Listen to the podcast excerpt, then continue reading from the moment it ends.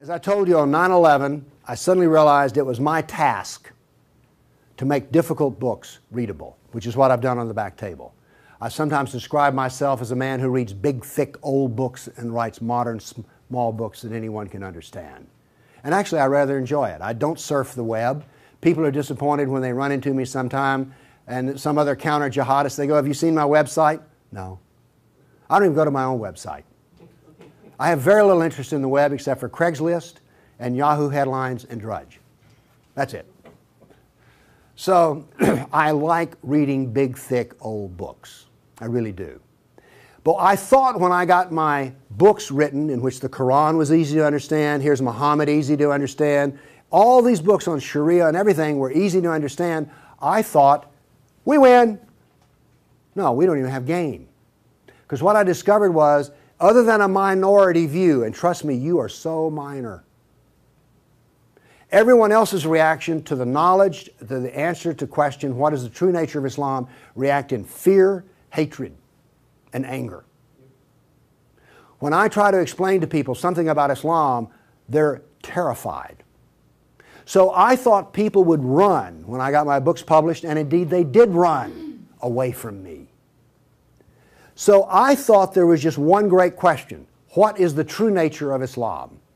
But I found there was a second question more important Why are we afraid to know Islam? Now, remember I told you about stories? Here's the thing my books are factual, they work here. But in dealing with human beings, if you're going to make a sale, any salesman will tell you this the facts are secondary to the feelings. And where you get feelings is from stories, amongst other places. And I began to think about why is everyone so afraid even though they don't know anything? Well, it turns out they do know little figments of stories about Islam that involve violence. And the knowledge that they were into the slave trade does not come as a shock, really. So, remember I told you that the house of Sufism was like a palace with a smell coming up from the basement? Everyone smelled that smell. They just don't want to talk about it. But it's somewhere deep in the back, almost primordial mind. So, the problem is we don't know the history of Islam. We don't know the answer to this question. This is the world of Islam. How did it happen? You can ask very intelligent people and they will not be able to give you the answer to this question. How did North Africa go from being European and Christian to becoming Arab and Muslim? How did that happen? And is that an important question? How did the Middle East go from being Christian to Muslim? And is that an important question? I think it's an overwhelmingly important question. All right. Now, to understand how that Islamic world came about, we're going to have to go about and see how Islam entered our world. Now, to do that, Islam entered the world of the Byzantine Empire. We know that in the Sirah, Muhammad's life, his last days were spent killing Christians and subjugating them. After he died, that process continued. So, let's describe the world that Islam invaded. Now, we're told that the Roman Empire collapsed when the German barbarians invaded Rome. Y'all heard that story? Well, that's false. That is not true. It is wrong. What happened was, after the German barbarian tribes invaded Rome, they set up their own version of the Roman Empire. They retained classical culture. They spoke Roman. They hired Roman philosophers and Roman attorneys to teach their children and to run their schools. They came into the Roman Empire not to destroy the empire, but just to get the goods for themselves. The eastern part of the empire, so called Byzantine Empire, is over here. Now, this is after the German invasion. The important point is this there was still a classical empire, it's not collapsed. Then, after the fall of Rome, the Byzantines gradually exerted their political influence till now this was the new form of the Roman Empire. This is the Byzantine Empire, and it is about to be invaded. This is the classical world that Islam invaded. Notice that the classical world is still up and running. It's critical to remember that. It had not, it was now weak, but it was still up and running. We're going to see what caused its collapse. Here we see in 25 years, three stages of development of the spread of Islam. This is 25 years' work. How is it that the Arabs were able to do to the Byzantine Empire what the Persians could not do in Iran? Here's the answer to that question it has to do with Iran, actually. The Greeks and the Persians had been having wars since forever. All right? The 300 at Thermopylae, that was about the Persians. All right? Alexander the Great, he defeated the Persians. The Persians kept hammering on the Romans and then the Byzantines, and 25 years before Islam invaded, there was one massive last series of battles that left Persia weak and the Byzantine Empire very weak. Then comes along the Black Plague. One person in three dies. So the Byzantine Empire, when Islam invaded, had been weakened by a long war with Persia and the loss of a third of its population. The economy had collapsed by two thirds. You think the Obama economy is bad? Try two thirds. So we had an empire that was weak, invaded by people with a mission. Now, what's important here is these three different shades of green represent the different caliphs. This empire is beginning to build here came from people who could be described as the apostles of Muhammad. Why is it important to know that? They knew Muhammad. They held his hand. They, one of them, Ali, married his daughter. Abu Bakr was his father in law. These people are not just brothers in the religious sense, they're brothers in the family sense. They knew Muhammad like I know my wife. And what did they do? Did they go out preaching the Quran? No, they didn't. They picked up their swords, got on their camels and horses, and went out whacking Christians and Persians. That is, this is the true nature of Islam. Here you see it. This is the fruit on the tree massive destruction. Now, notice something else that's happened here. Egypt is the breadbasket of the Mediterranean. Syria, the heart of the intellectual world of the classical empire. In 25 years, the classical civilization lost its ability to feed itself and lost its biggest brain trust. This destroys classical Christianity. Christianity that we have today is a bloody stump of the original Christianity. Why? This destroyed the heart of it, transformed it. The first stage of the annihilation of classical empire gone. The heart of it's gone. Okay. A century later, notice over here in Spain, 750 AD, Spain is already Muslim. This is rapid fire conquest. This is going to become very important because this was not, this happened as it were in the life of a nation overnight. This brutal assault is the key as to why we fear Islam.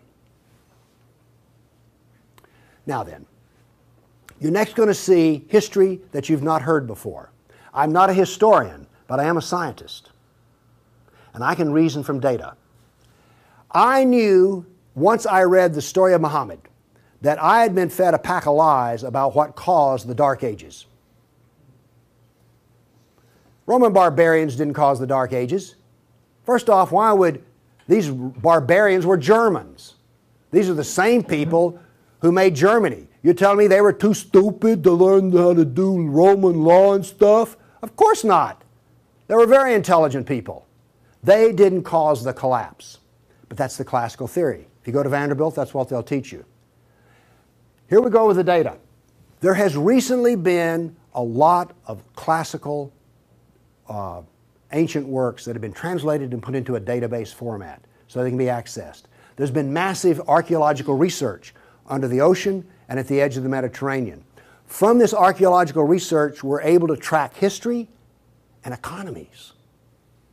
All right? That figure I gave you about how the economy collapsed, that came from the study of sunken vessels.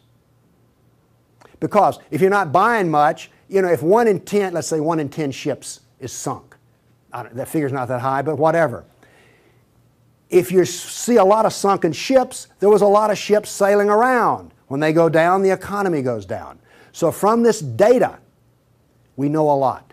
And this, in particular, the database of ancient documents, gives us 548 battles that Islam fought against the classical world. This is all new information. I've talked with his, people who are, consider themselves history buffs, and they go, well, let's see, battles of Islam against Europe. Let's see, we've got the invasion, we got Tours, we got the invasion of uh, Gibraltar, we've got uh, Lepanto, Gates of Vienna, collapse of. Okay, that's five. You talk to a historian, and those are the five battles they can scratch up. And re- I remind you, you can have all of these slides if you just send me an email for it. Okay, what does this new data show us? It shows us this. See the white spots? They're brand new battles. They're going to change to red. These are new. Every time, I want to show you this all over again. Every tick is 20 years. The new battles for that 20 year period come up in white, then they fade to red to show you the history. So white's what's happening right now, red has happened. Let's see how these 548 battles portray, act out over. We're going to watch in 70 seconds, we're going to watch 1,200 years of conquest. Look how fast this is happening. Bam! Here comes. You didn't know France was hammered that hard, did you? You heard of Tours. Watch what's happening in Spain, in the islands. Now, many of these raids or battles, if they're at the coastline, are slave raids. The slaving that took place in here was extensive and went on and on. All of this work is also happening now, then. We're now into the golden age of Baghdad. This is the punishment that's being handed out to Christians everywhere. In Spain, after one battle, there were knights' heads were cut off and they made a pile so high that a man on horseback couldn't see over them. All of the European civilization in North Africa is now gone. I have a question. Have you read the 13th tribe? No. Okay.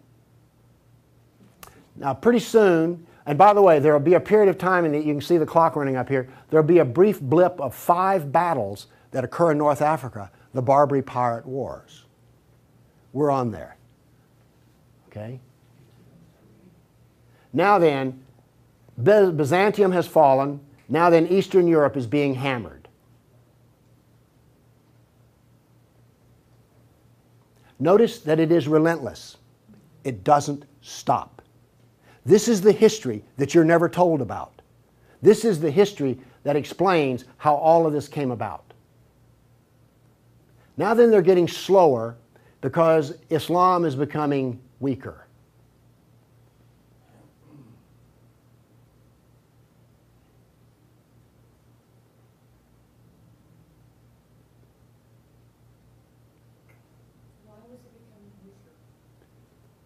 Corruption all, all, all empires collapse from the inside ultimately. Okay. I say that what caused the collapse of classical civilization was not the invading German barbarian tribes. I say that classical civilization was destroyed by Islam. Now comes the question why do we not want to know that? We're going to answer that question. All right, now I want to give you the headlines. With all those little dots, basically what I've showed you is just quantity. Okay? Relentless, but quantity. Now I'm going to give, uh, we, we gave you 1,200 years of battles in like 70 seconds. Now we're going to go through in about four minutes. I'm going to give you the headlines from each century so you will know the emotional tone of what is happening. All right, 7th century. Muhammad sent Khalid out, the sword of Allah, to the Jazima tribe to offer Islam. They refused. He annihilated every one of them.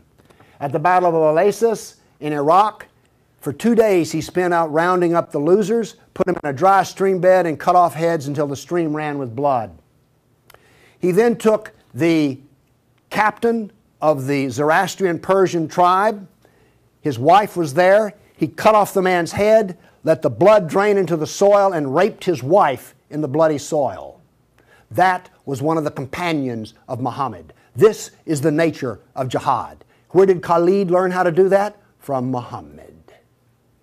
From Muhammad at the Battle of Khaybar. Umar conquered Jerusalem, and every Jew and every Christian became a dhimmi, which is a third class semi slave. You're now going to see, for the next few centuries, you're going to see Golden Age. We're told this myth of the Golden Age, how wonderful Islam is. So here's what's happening during the Golden Age. They started attacking Sind, which is the Hindus. 26,000 Hindus died. Armenian nobles were herded into a church after a debate, and the building burned down on top of them. At Ephesus, 7,000 Greeks are enslaved. We're still having the Golden Age. All new churches were ordered destroyed. At Amorium, there was massive enslavement of all the Christians. The Egyptian Christians revolt over the jizya, which is the dhimmi tax under the Sharia. Churches are burned, vineyards destroyed. 10th century was still in the Golden Age. In Thessalonica, 22,000 Christians enslaved. Christians massacred in Seville. In Egypt and Syria, 30,000 churches destroyed. You have your religion, I have mine. Still in the Golden Age, 6,000 Jews in Morocco killed, hundreds of Jews in Cordoba killed, 4,000 Jews in Granada killed, Georgia and Armenia invaded. In Hindustan, 15,000 killed, a half million enslaved. Golden Age, still upon us. In Yemen, the Jews are given the choice of convert or die. The Christians of Granada are deported to Morocco. And in India, cities are destroyed under the order convert or die. In one town, 20,000 Hindus became slaves. Still the Golden Age. 50,000 Hindu slaves decided to get freedom by converting to Islam. A new 20 year campaign created 400,000 new Muslims out of Hindus. Buddhist monks, Buddhist monks butchered, nuns raped. In Damascus and Safed, mass murder of Christians. Jews in Marrakesh massacred. Tabriz, forced conversion of Jews. Still, we're in the Golden Age. There are riots in Cairo, churches are burned, Jews of Tabriz are forced to convert. Tamerlane, one of the most evil men who ever learned, ever lived, massacred 90,000 Hindus in one day. 30,000 in another battle, massacred in cold blood. Another Muslim leader takes 180,000 Hindu slaves. Oops, we're out of the Golden Age. See if you notice any change in tenor. Tamerlane destroys 700 villages in India. Now then comes a, a he then turned to Iraq and annihilated the Nestorian and Jacobite Christians. The Nestorian Christians half of the Silk Route in China was Nestorian Christian. The Nestorian Christians had emissaries and uh, missionaries in the court of China. Afghanistan was partly Christian. All right? Gone. This is part of the destruction of the church that no one knows about. 700 years of attack, they finally destroy Constantinople. 16th century, uh, the son of Tamerlane destroys temples, forced conversions. Two of his generals built two towers of human heads. Once again, you couldn't see over them. And then noble women, Hindu women, started the practice of sati, which was mass suicide in order not to be sex slaves inside of the Sultan's harem. 17th century, Jews of Yemen and Persia forced to convert, forced conversions of Greeks. Zoroastrians are persecuted in, in uh, Persia, and over a half million killed Hindus. 18th century, more Zoroastrian persecution, Jews of Jeddah expelled, Jews of Morocco massacred, Hindu persecution continues. 19th century, more forced conversion of Jews, Jews of Baghdad massacred. Oops, quarter million Armenian Christians slaughtered in Turkey. Now then, in Persia, the Zoroastrians are completely annihilated. 20th century, over 1 million Armenian Christians killed. 1 million. So you now, you now not only know the number of battles, you now see the tenor of what's going on. You now know quality and quantity. Do you get the drift on how bad this was? Now then, the establishment doctrine is, is that we've already told you classical collapse had nothing to do with Islam. And indeed, Islam was a source of good because the hillbilly Europeans lost their classical learning and the shrewd, smart Arab Muslims preserved all the knowledge in the Golden Age. This is what is taught in our schools. I maintain that it was annihilated by Islam. Okay, we now need, we've been talking about land here. I now want to talk about water because classical civilization was based upon the Mediterranean Sea. Egypt was part of the Mediterranean world. It was not part of the African world, okay? Because to go from Alexandria, Egypt to Nigeria was a lifetime. But you could get on a ship and be there in 10 days. Does this make sense? It was cheap transportation. You could haul a ton of grain from Egypt to Rome as much as it cost 75 miles by ox cart. This is important. I'm going to be driving back on the interstate after I finish talking here. I do not expect to be attacked or shot at on the way. I presume that the interstate is safe travel. It used to be that way under the Roman peace. That ended. The importance of naval work, as many as 500 boats could be in the harbor of Constantinople. The collapse of the freedom of sea. Let me show you something. Now, we know this from history, the data. Rome used to communicate with France by boat. After Islam, they went overland through the Alps. Why did they do that? There was no longer freedom of the sea. Here's interesting. The Black Plague was a known problem in the Mediterranean. It used to take four months to get from here to Constantinople because there was sea trade back and forth.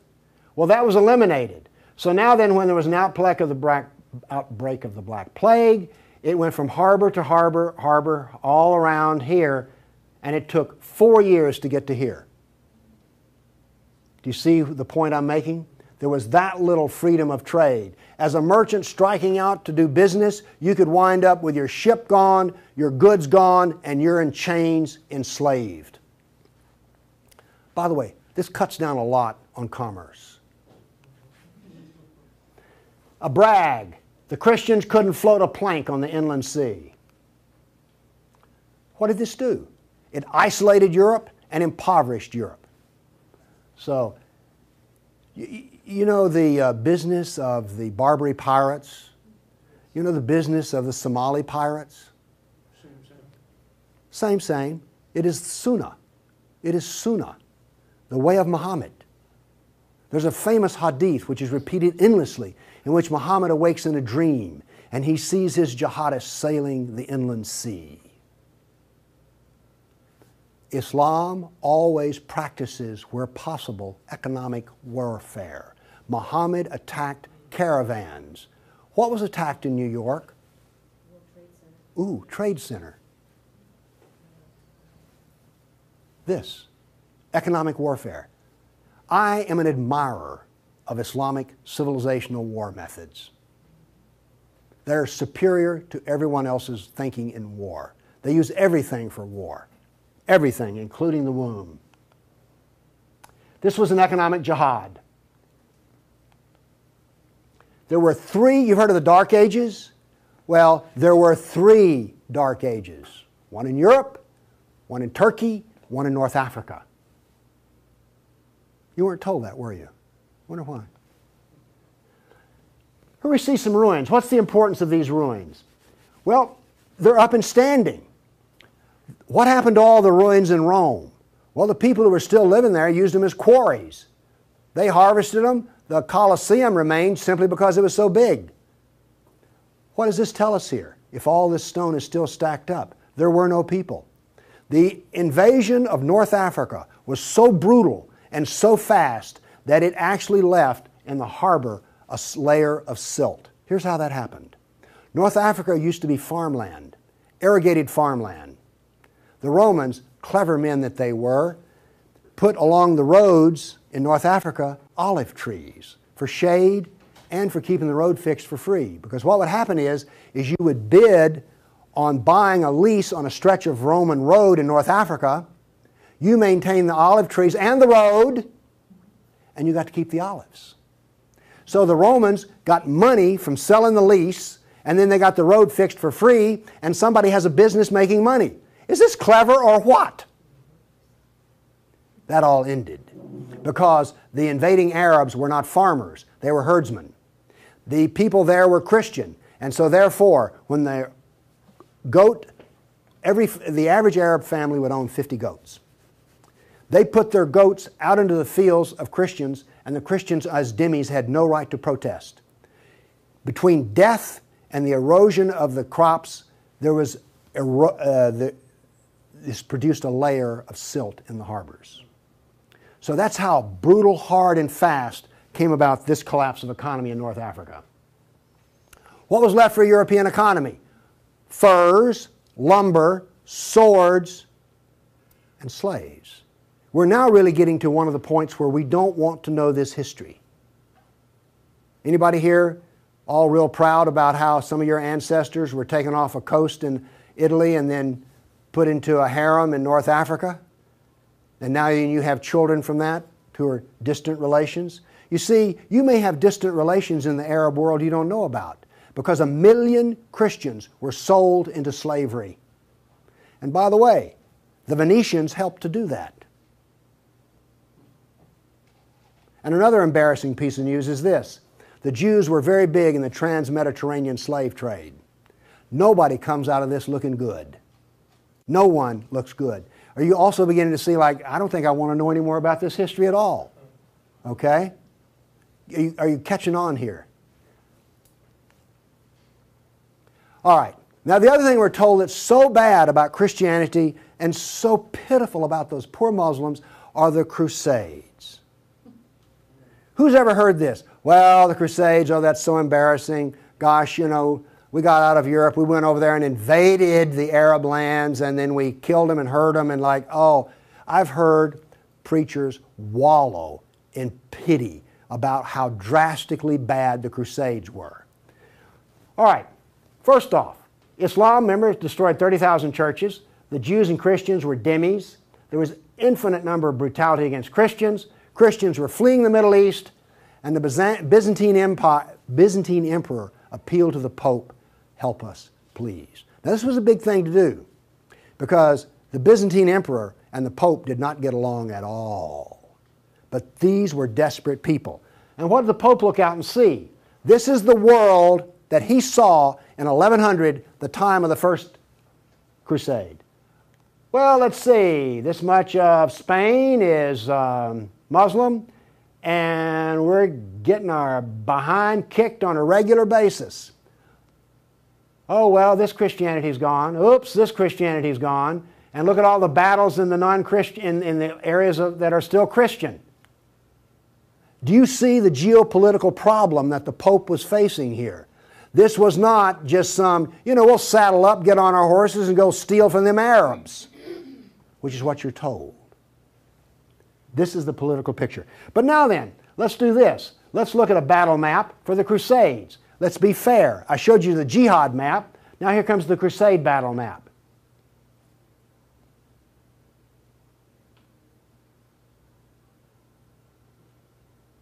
We're almost done. That's it. Now we're told that the Crusades are the moral equivalent of jihad. And therefore we need to be ashamed and whine and cry. All right, the Crusades were defensive, lasted 300 years, and the last one was over 800 years ago. All the jihad was offensive, lasted 1400 years, and it's happening right now. In all probability, some Christian is being slaughtered in Nigeria today. Now, Is this moral equivalence?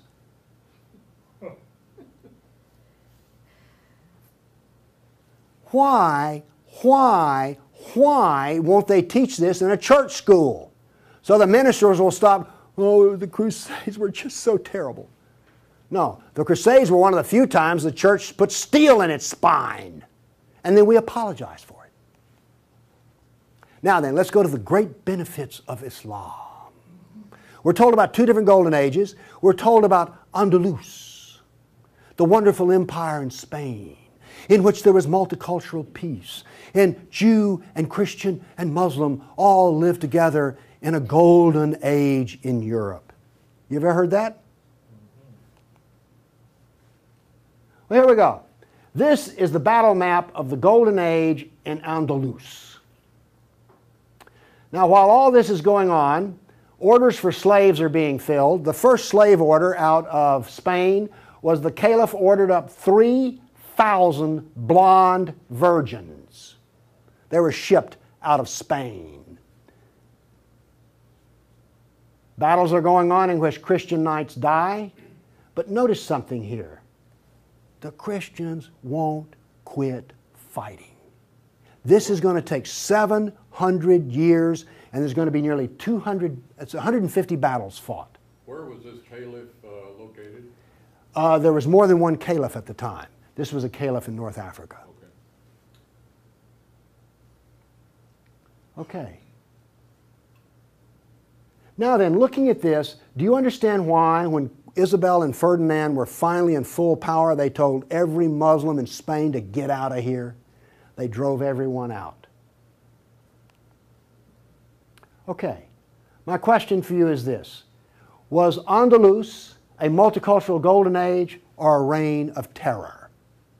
I claim it was a reign of terror, and it was not a golden age at all. And yes, there were a few people who had it good. The elites had it good. There were some rich Jews and rich Christians that had it good. Also, otherwise, there was constant war, slavery, and Christians had to wear robes so you could tell a Christian from a block away. And a Christian couldn't carry a sword, and they paid special taxes. And then we come to the question why are we told this story? Now we have the Baghdad Golden Age. Here we go. This is all the battles that are fought during the period of the Golden Age in Baghdad. Now, not only are they as busy as they can be killing Christians, but they're also busy establishing the Sharia doctrine. They're also busy establishing the Hadith doctrine.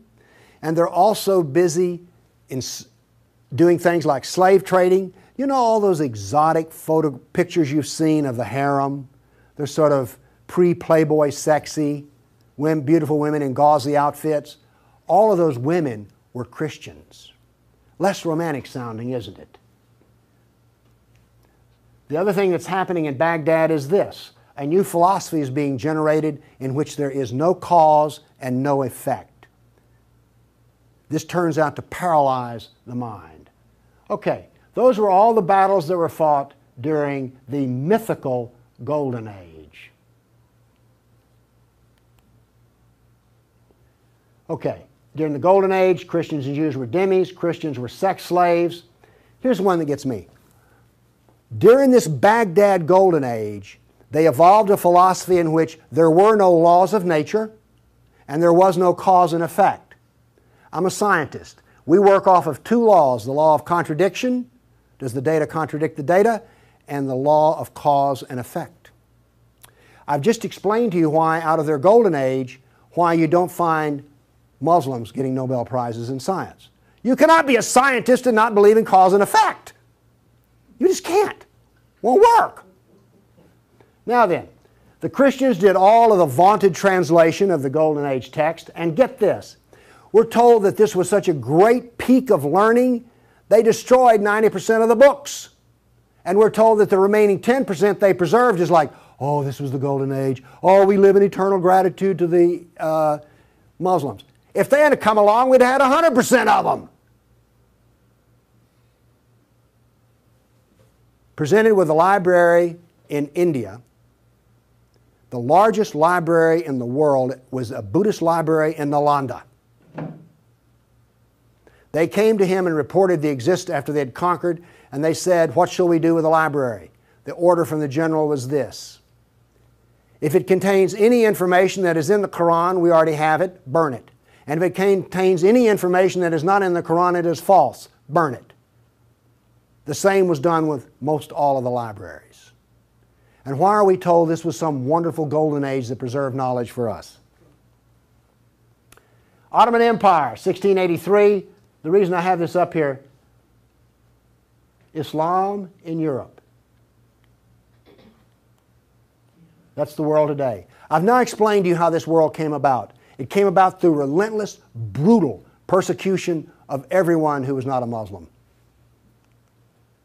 Now then, let's change to modern times. All of that work stops in 19 and 22. This works off a database of 19,000 jihad attacks since 9 11. There are things like this I know the date, the country, the city, how many are killed, how many injured, and a description. Now, when you present a guy like me with 19,000 pieces of data, I start asking questions how do we make this make sense? So let's make it make sense. By the way, you did hear all about these 19,000 attacks in the Tennessean and in the local newspaper, didn't you? You, you, you did hear about this. It was on the nightly news. We heard about Fort Hood. Oh, the workplace incident. Oh, yeah, I got that. All right. Anyway, moving along here. This, by the way, is where all these took place. I just think that's interesting. And you'll notice something. This is the Islamic world, and it all centers around it. But notice how much is happening in Europe. Okay, I take the data and I parse it and I divide it. I use Islamic doctrine to analyze this data. What does Islam insist on? Well, in my first lecture, I told you they're fixated on the kafir, right? So I use the kafir to analyze this data from an Islamic standpoint. See, I'm the ultimate multiculturalist. No, really. I'm the only person you've ever met who analyzes Islam on the basis of Islam. Here we go. Here we have, in the last 10 years, the total number of attacks. In the green, we have Muslim on Muslim violence. You mean a Muslim will kill a Muslim? Really? They're doing it in Syria as we speak, right? Remember Iran, Iraq? Okay. Then we have the only one I care about. I mean, my motto here is sell weapons and intelligence to the loser. I'm very serious. You think I'm joking. Okay, here's, a, here's our story right here. Stays pretty level. That's interesting. By the way, there's hardly a day in which there's not a jihad attack. Modern jihad is relentless, just like classical. Oh, by the way, one of the things this curve proves right here Islam is bad for Kafirs, Islam is bad for Muslims. Islam is bad for Muslim and non Muslim. That's what this data shows us. You want to argue with that? Okay, modern jihad is relentless. But what did we see in the other battle map? It was relentless. There are two types of jihad against the kafir and against Muslim. You see, every time they kill a Muslim, the reason in Syria they're killing other Muslims, they're not real Muslims. Okay? Now then, we've introduced, however, a new phenomena the mom and pop non state jihadi shop. Okay?